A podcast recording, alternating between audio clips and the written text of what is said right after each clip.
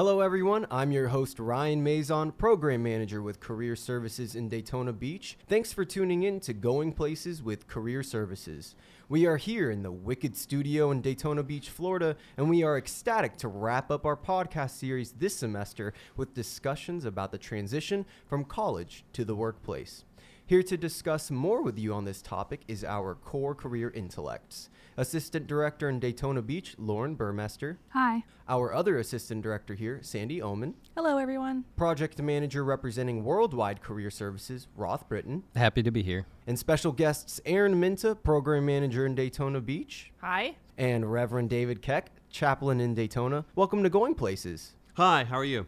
Thank you. So, before we explore transitioning from college, let's look at some historical events. Roth? Thanks, Ryan. As always, the intent of this segment is to educate and inform and just kind of give you something interesting along the way. Most of us are familiar with the SR 71 Blackbird. Some of us may be familiar with its counterpart, the M21. But today we're going to talk about that little drone that sits on top, the D 21, made by Lockheed. What's interesting about this is not only was it not computer designed uh, back in 1969, but it was also a drone that went Mach 3. So it would go over enemy territory, take a picture, it would drop that camera with a high res photo, and then self destruct. So, this is an interesting segment of the industry that kind of broke off and took us in a new direction. So, I would encourage you to go out there. There's a lot of great videos about this and how it transitioned from the SR 71 to the B 52. So, I encourage you to go out and take a look at it. As far as Embry Riddle's connection to this, we actually have a graduation where students get to sit under an M21 in Seattle at the Museum of Flight. So, that's something that our students participate in, and it's something I encourage you to check out. Thanks for that, Roth. Now, Sandy, let's dive into this. You actually have a book that you showed me on the topic of life after college, and it inspired some of the content of this podcast. What was your favorite part of that book? Thanks, Ryan. Yeah, the book is called Life After College What to Expect and How to Succeed in Your Career, and it's by Andy Masters. There's actually a lot of books out on the industry that are talk about the same topics. A lot of universities and colleges also will do programs trying to help students that are going to transition from college into their workplace environment to help them be successful. So the book actually covers a lot of topics, and one particular area I think is very good to talk about today. And when you go from the idea of being a student, so the backpack part, to the briefcase, the professional, this is a very exciting time. It means the student has graduated and they have found a company that they want to work for, they've accepted the job, and now they're going to be experiencing some new things. Could be relocating to a new city, it could be making new friends uh, in the workplace, but then outside of the workplace as well. Finding some new service providers, which make life happen on a daily basis, such as doctors, a new salon, dry cleaning, where do you get that done? The grocery store,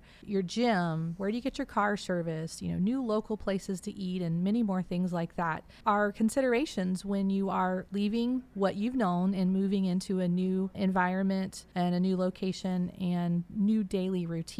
And so all of these things make life happen and hopefully your coworkers would be able to provide a lot of advice to make these transitions a little bit easier. I know we always try to do that when we have new people, you know, join our team, right Ryan? Yeah, you sure did. I, I can definitely say the office did a really good job at that. Yeah. So companies are also aware of this transition and so they have started to create mentor programs for newly hired employees to help them better acclimate to their new position in their new environments and help them to increase their success on the job. Some tips that can be taken from these concepts of a mentor program is to be open to whatever the company might need you to do, especially if it's the beginning of your job. Sometimes they might not have a formalized routine or they might be waiting on someone to come, like your boss, to come back to work. And so they might have you doing some odd things. Just be open to whatever that might be. It could be filing, it could be updating a manual, it could be even helping in the shipping department um, or putting packets together for clients. These are important learning opportunities to be able to learn a little bit about other jobs in the company and to learn how the company works and what makes it successful. So, this is a time to be patient. You're not going to be doing this forever. This is not your final job, it's just a transition point. And also be humble. Realize that there's no job that you are above, even if you're a graduate student, you have a master's degree. Another point is don't be negative and don't let negative coworkers draw you into their world. World. You know the w- saying, misery loves company, right? Yeah. Well, don't be the company for that situation. It's important to stay out of these situations and not let their perspectives cloud your opportunity or your boss's perspective of you. So it's also an opportunity to be supportive and kind to your coworkers as well. You don't know what they're going through and what's caused this negativity from their side. You want to be positive.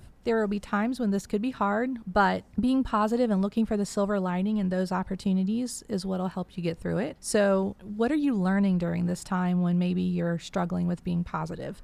What can you take away? Do you need to ask for help? To do whatever it is that you're doing that has you a little bit not positive. So, those are also learning opportunities that you can take from these times. Be open to constructive criticism, but also learn when criticism isn't constructive and how to handle the two appropriately. Also, being professional in your interactions with others is really important. You don't know what others are going through, or they don't know what you're going through. And sometimes this is very stressful. So don't let one negative interaction with a coworker cloud your working relationship. Congratulate others when they are doing notable things, and this behavior will be noticed by your boss and your peers. And then finally, I think it's important that, to note that not all companies have these mentoring programs, but you can find your own mentor. So identify somebody that you respect and ask them for advice or model the behavior that they show and try and see how that can help you be successful as well and make it your own. Thanks for summing all that up, Sandy. Alrighty, so our next guest, Aaron, was inspired by another colleague in our office for this next bit. That is Tommy Liang, the program manager for aerospace engineering and computational math in the Daytona Beach office. And he gave a talk recently on budgeting your first paycheck. So, Aaron,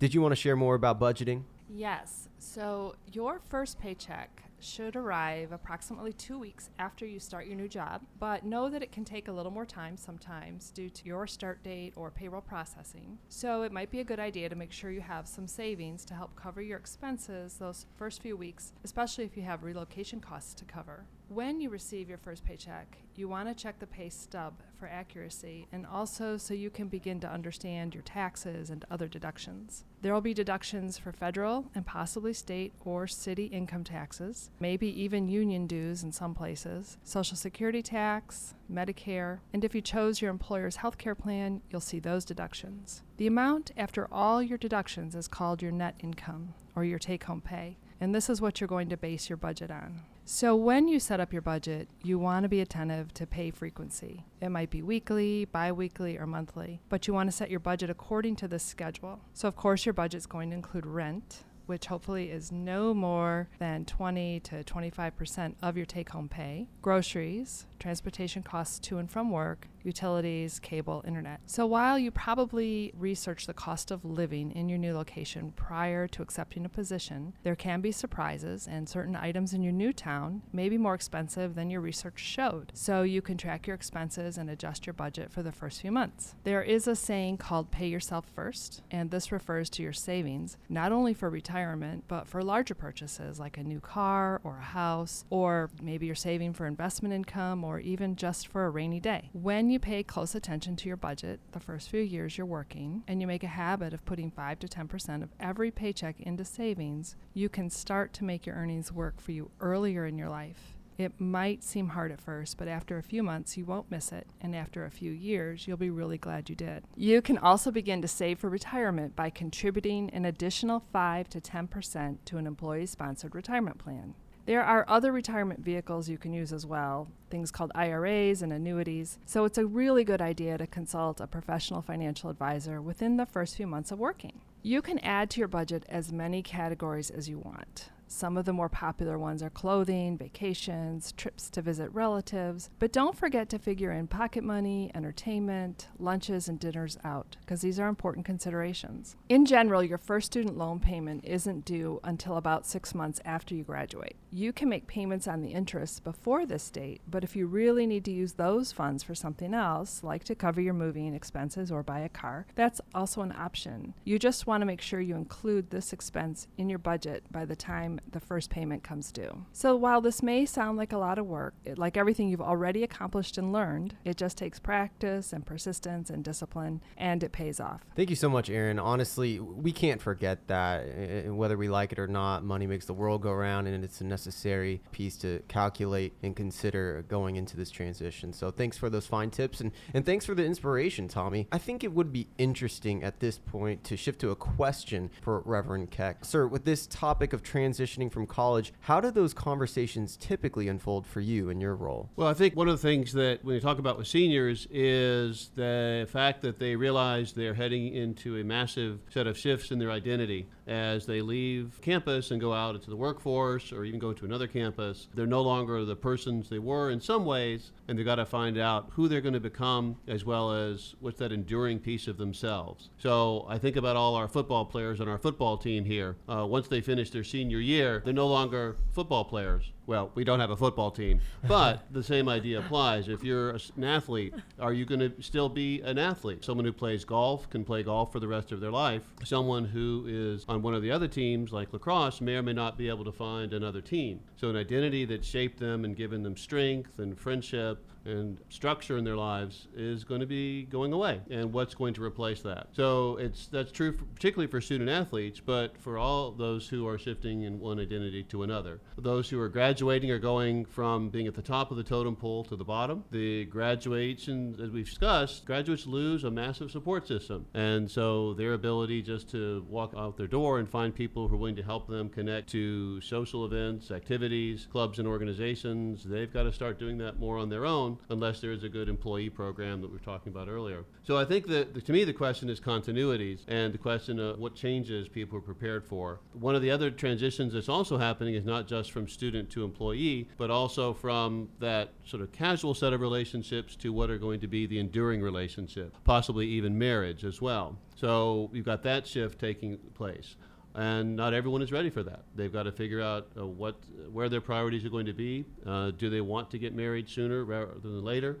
Are they already in a relationship that's going to be sustaining itself? Many couples on campus are going through that question. Do they try to find a job in the same place? So, all of these things are putting a lot of stress on people's lives. And so, I'm always trying to encourage people to find the continuities that they can. It could be religious or spiritual. Okay, you're no longer going to a Catholic service here on campus, but in your new home, will you find yourself a new Catholic church or whatever your tradition might happen to be? Same things with the things you love on campus, clubs and organizations. Say you like to go scuba diving? Is there a diving group in the area that you're going to go to? What are the things that are going to sustain you? I'm also interested in the way video games are a great structure for people. Sometimes you spend a lot of time playing video games and you're developing relationships. If you have a friend three states away in gaming, you can continue that relationship wherever you are. So I think the world of online gaming and those relationships can be very helpful for people. So to me, that question is what's going to sustain itself? What's going to continue? What's going to fade? I encourage people also just to be prepared. We think we have best friends forever, BFFs. I got to tell you, not all BFFs stay BFFs, and that's mm-hmm. okay. There is an inevitable process of making new friends and gradually slipping from old friends. And sometimes that's distressing, sometimes it just happens. I just encourage people to be prepared for those changes and to really identify what's going to sustain them because there's a lot of stress, a lot of difficulty, and um, they no longer have the support system. I'm so glad you brought up that side of this shift, Reverend. Um, I bet our listeners did not necessarily expect to talk about such philosophical and intangible tangible pieces to this puzzle in this podcast. But that actually reminds me, Roth, you know, this identity shift that we talk about, that's often the underlying theme of conversations with veterans that I have, that we all have during this transition off of campus. Now, being a veteran yourself, how has that process looked for you? Yeah, I love how Sandy talked about from backpack to briefcase, and I kind of think about from duffel bag to backpack yeah. to briefcase. so, as a veteran and as an alumni of Daytona Beach, I can say that it there is a transition, and what I come back to a lot of times is expectations versus reality. So for employers, there's a lot of times that they have a set opinion on what a veteran is, what a veteran can do, what to expect from a veteran. But a lot of times when they hire them, the expectations is not reality. And I would say that you should see that as a positive thing. That is a great opportunity for you to show who you are and what you can do. So, for example, I was hired coming out of the military as a veteran, and some of the staff came to me later on and said, You know, when we hired you, we thought you were going to be a drill sergeant. So, so for those of you who know me, drill sergeant I am not.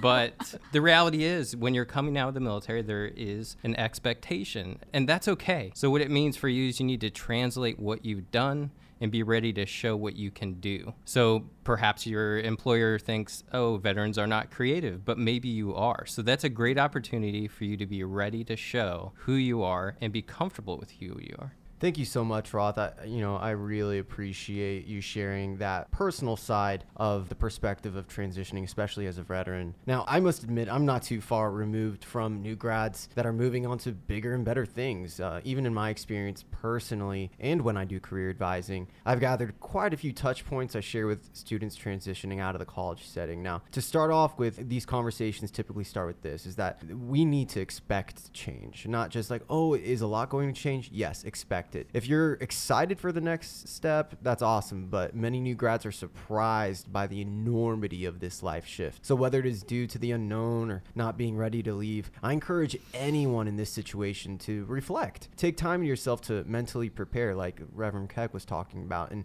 do what you have to so you're not so distracted once you step foot into a new occupation or a new situation. And we mentioned in the last podcast to schedule out things you enjoy to do. I would echo that notion again. In addition, if you're moving, make sure you schedule things to do and places to go where you live now before you leave. You may regret it if you don't. Amidst all the planning and preparation you'll be doing, taking part in activities that satisfy you help keep you sane.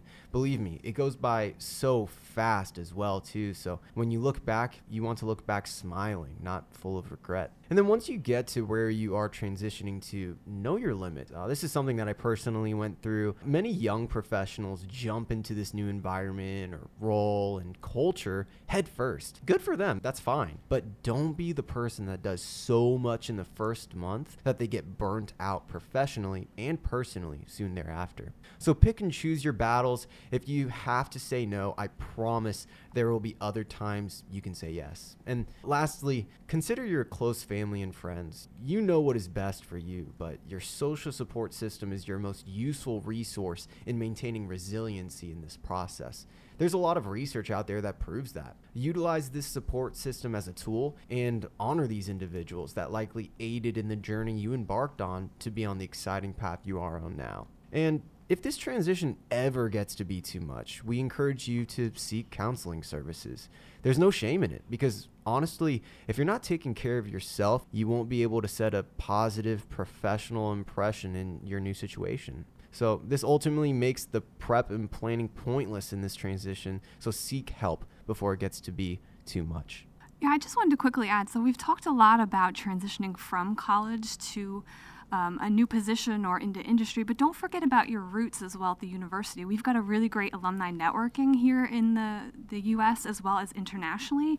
It's a great opportunity for you to connect with other alumni that are in the industry out in you know the same area you are. It's a great uh, support system as well. So if you've lost your support system that you have at the university, it's a great way to gain a new support system because they understand what you're going through and they also have that connection to the university that you have. Thank you so much for sharing that perspective as an alum, Lauren. I, I know that's been really valuable for you as you've transitioned. Uh, but let's turn our thoughts to the alumni spotlight now. The listeners who tuned in to our first podcast heard us quote a very special alum who we have had the pleasure of working with as he blossoms in his career at Delta. Jack Hardy is a business alum and former student ambassador for career services who is passionate about helping new graduates as they find their place in the professional world. Let's see what he had to say about this process and how he even navigated it himself. Well, Jack, thank you so much for being here with us. Glad to be here. Awesome. So, just had a few questions for you. First of all, just remind us who you are, where you're from, and what you do now. So, I uh, am Jack Hardy. I I'm from Houston, Texas. I work in the network planning department at Delta Airlines. So I work on a team that uh, builds the flight schedule about nine to 10 months out. Sure. So, what helped you in the process of your transition into the workplace? Part of what helped me for this process was knowing that I wasn't quite alone in this process, and it didn't really get that until probably two or three months into this transition just somebody else was able to kind of understand that, you know, yeah, you know, it is a transition. You don't just go from being, you know, in the college world where you can go back to your dorm and take a nap at noon and then versus then seeing a cube for 40 hours a week and having to, you know, adjust to this new way of life, but then also realizing how you're supposed to use your free time outside of work. You know, it was a bit of a transition, but knowing that I wasn't alone and that other people have gone through it and had felt the same way made it a lot easier. So, with that being said, what surprised you in this transition to the workplace? Just that there was a transition. Previously, I had interned in network planning at Delta twice. So, came back for my fall semester after my second internship, got the job offer, started in February, and the first three months were great because you know it was just like I was an intern, and then you get to the end of the third month and you're like, oh, I'm still here. What's next? And you know, just kind of transitioning to, oh yeah, you know, I can kind of settle in. I'm you know more or less permanent here. Granted, you know, I can still go get a different you know a different role in the company, but you know, I'm not an intern anymore. That was a bit of a surprise. sure. Thank you. And so, at the job, how long did it take you to catch your stride, if you will? took probably about six to seven months to catch my stride. Some of that was, you know, the first three months, you know, you're, you're thinking that, you know, it's an internship, so it's going to be over, but you're still there after the third month. But some of it too was just, it took a, a good six months to really learn a lot about the flight schedule and a lot of the tribal knowledge that people around the office have. So that way, um, my moves in the schedule didn't seem very loose cannon, as the nickname has around the office.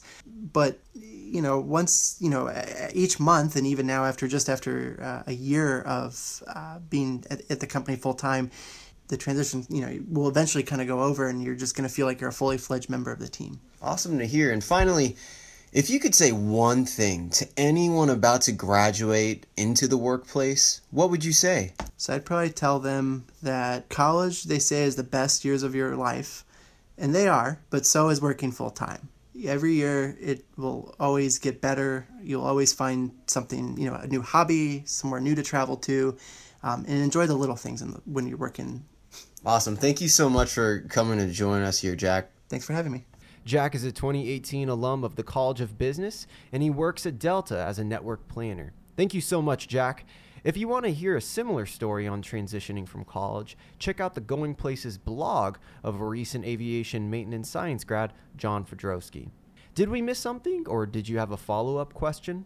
Follow us on Twitter and let us know by mentioning Going Places. For more info, our website is careerservices.erau.edu. If you are a student or alum, check out Handshake for all of the career development resources you may need. Special thanks to the Wicked Studio team and our guests Sandy, Aaron, Reverend Keck, Lauren, Jack, and Roth. Thanks to all of our listeners this entire semester for our debut of our first ever podcast series.